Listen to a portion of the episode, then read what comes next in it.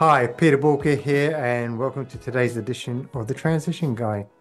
Now, joining me today is Matthew Lee Sawyer, who is an American business founder, teacher at Columbia University and NYU, and an author of the book Make It in America. Welcome, Matthew. Well, thank you so much, Peter. It's I'm delighted to be here and to to have a chance to talk with you and um, and your listeners. Oh, thank you. I mean, intro's a bit of a mouthful. You've done quite a lot. You do a lot of teaching. What are you teaching? So I'm I'm teaching. I started teaching about uh, eight or nine years ago. It's a second or third career for me. So I've been teaching at uh, Columbia University. I've been teaching courses in um, marketing strategy and communications. Um, I developed a course there called the Industry Insider, which gives students from all over the world that come to Columbia to New York um, an inside look at the marketing and media communications industry. And we bring in a lot of um, experts and company. This past semester, we had people from Google, from had people from Colgate, Mastercard, and um, it's a way to interact with um, with the students and and business executives. Um, and at NYU, I've been teaching more traditional business strategy and marketing strategy. Uh, and you bring out the word marketing a lot. And right now, a lot of businesses out there, they really do not appreciate how much they are in a marketing economy.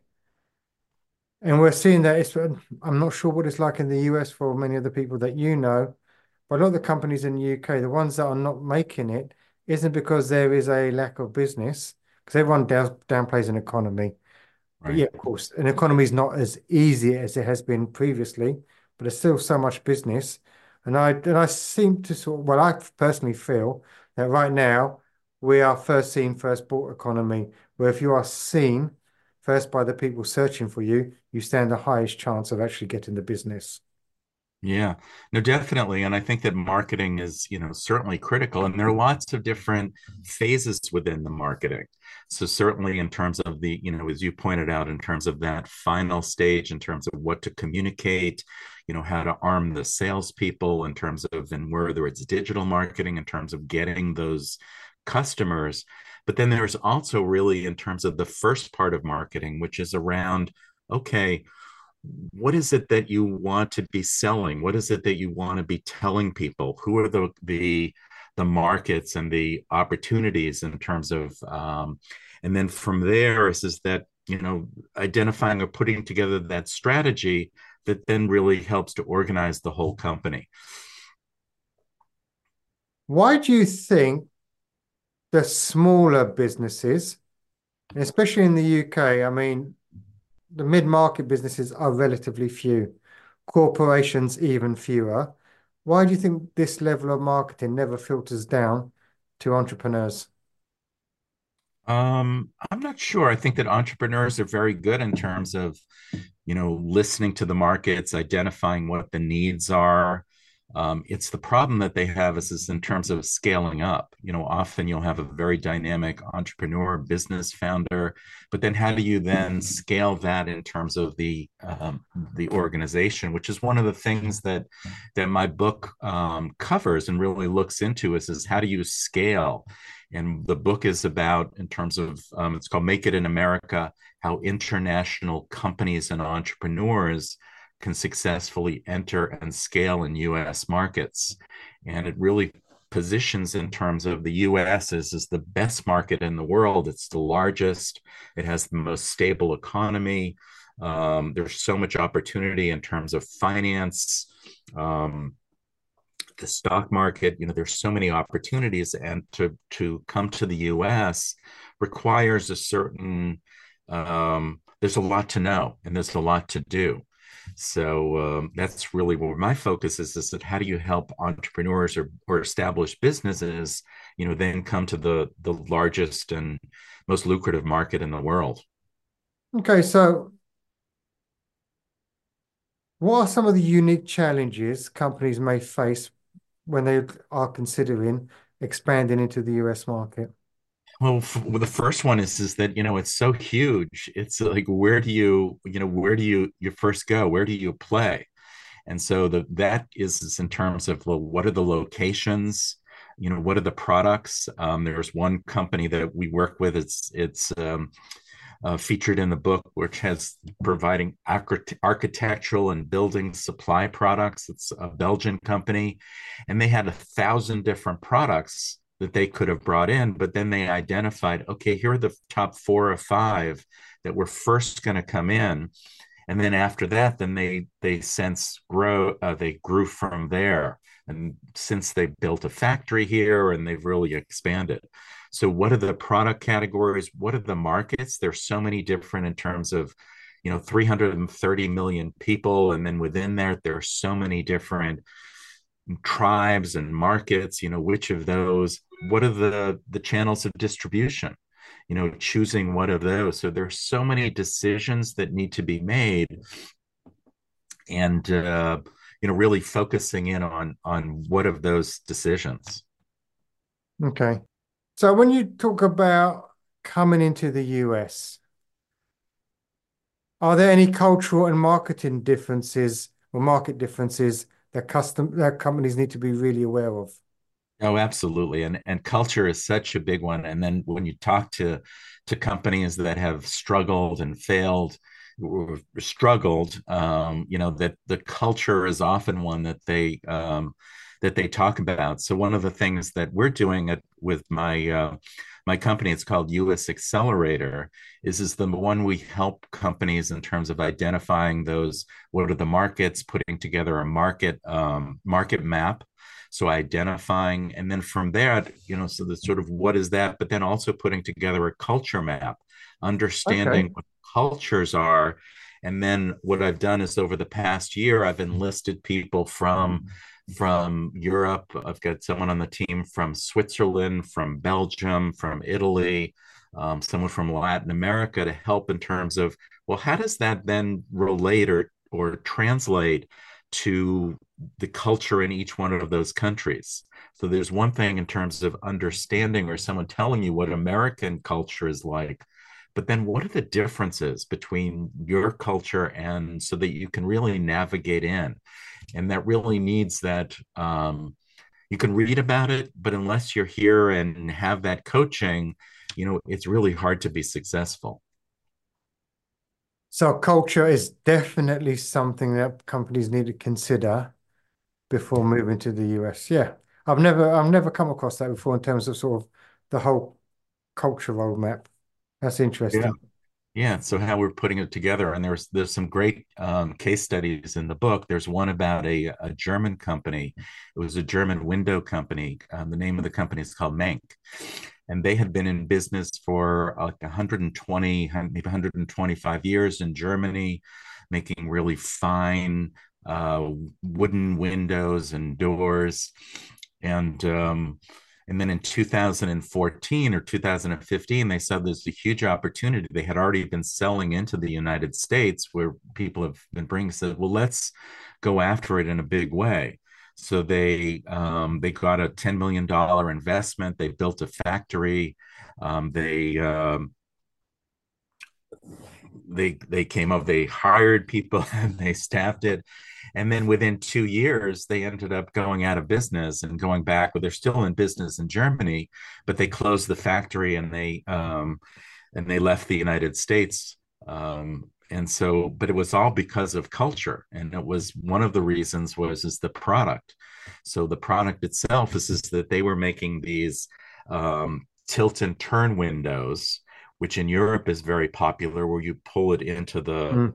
the the the room or in the United States, well, they don't really use that because they use either casement windows that go out or double hung windows. So they didn't understand the customers, and then also in terms of just understanding the the cultural in terms of the um, the skilled workers. There were so many things, and they had this attitude. Well, things are much better and we're 10 years ahead in terms of being more energy efficient you know better windows we're 10 years ahead of the us market so of course they're going to want our product because our product is better but you know that didn't work out for them.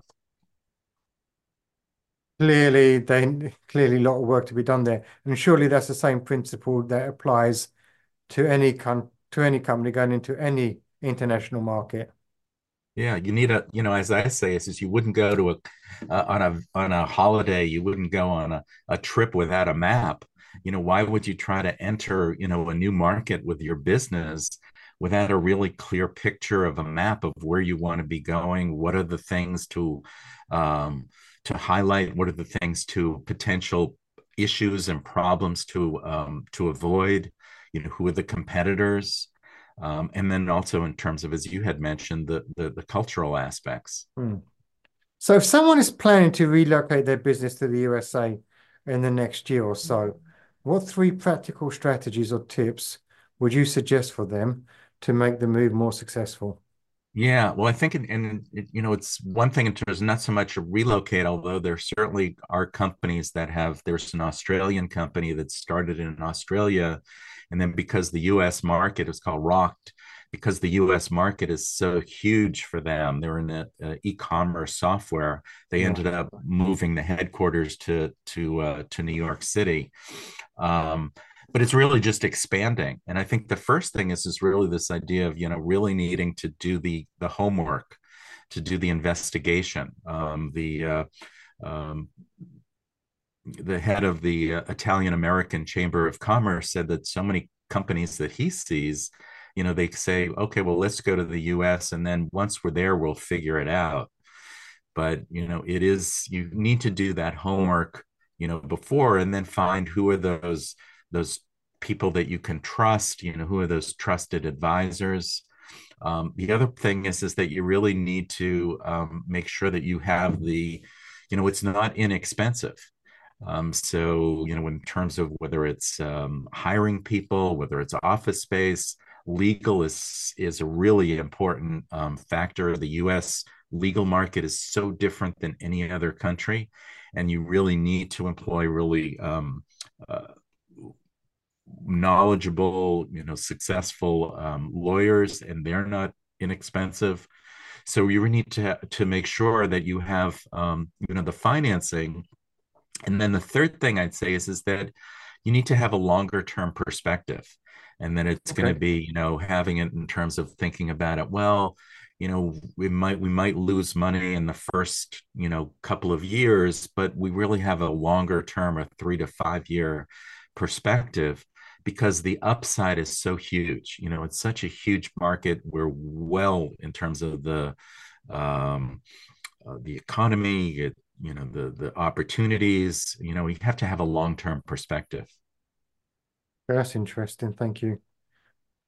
So it's something a little bit more light-hearted. I mean, I've heard numerous times that American consumers are more likely to make impulse purchases, while European consumers are more likely to do research before making a purchase. Do you think this myth is true? Um, well, I think that certainly is. There was a Belgian company that um, was in the book um, that I talk about, um, and that they had it was a software product for um, it was a business to business where it was doing um, security and building security in terms of having people come in and they found that it was very easy that customers would would you know maybe after a couple of phone calls you know they test it and then they buy it um, but then they had a very low in terms of um, they were quick to uh, to to say well this isn't working or i have this problem. And then all of a sudden it became oh i'm going to get rid of it because it's not doing what you said it was. So there's a very high degree of um, expectations. So in Mhm. some ways maybe there is more of that impulse but you know there's also um, the us consumers can be very demanding and finicky too so getting that you know right in terms of understanding what their needs are, the communications, the expectation. Um, in their particular case, the first people that they hired were customer service people, and that they hired customer service people in the U.S. to take to to manage those relationships um, here, and they found that it was easy for them to to sell in Europe but you know the, they needed to have that that on the ground customer service were the first people that they hired here So that's really important. Okay, great. And circling back around to marketing, how do you stay ahead in an ever-evolving landscape of digital marketing? And what trends do you see shaping the future of online advertising?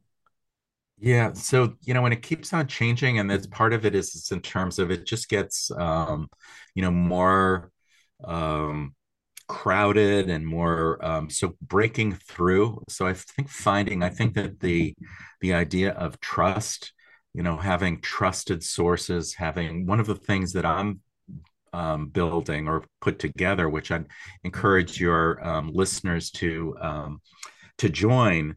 So on LinkedIn, I created a group called U.S. Um, uh, Business Acceleration, and it's okay. all about having curated information about the U.S. market. Um, I don't know if, on, if you go onto LinkedIn, there's so many things about people's promotions, about birthday parties, about you know advertising. It's just like I call it like a dog's breakfast. Well, it's like it's like Facebook for professionals. Right. So what I'm doing is is creating a channel where it's curated information of just one, and there's no um, anyone can join and anyone can. I we do um, validate all of the information that gets put put up there, but I think that that's a trend that I see is is that um, people are going to go back to those trusted sources. Um, Providing this good information, great. Yeah. Now, if people are interested in what you are discussing today and they want to delve a bit deeper, what's the best way to sort of research your work in deeper detail or maybe connect with you? Yeah, no, definitely. Thank you, uh, Peter.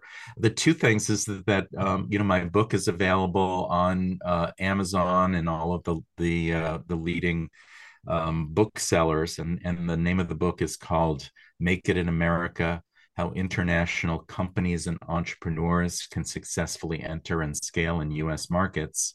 It was published by Wiley in um, 2022, and and December of 2022. And then my uh, company called US um, Accelerator um, .biz um, is available on, um, of course, the internet. We have our website.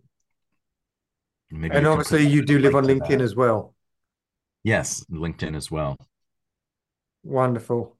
Well, thank you very much, Matthew. That was totally insightful. If anything's resonated with you today, you want a bit more information, please head over to boolkah.com and get in touch. If you enjoyed today's episode, please like it, subscribe so you don't miss any future episodes, and also share it with other people so that we can really get it out to as many people as possible. And remember, failing to learn is learning to fail. Once again, Matthew, thank you very much. You've been an awesome guest. My pleasure. Thank you very much, Peter.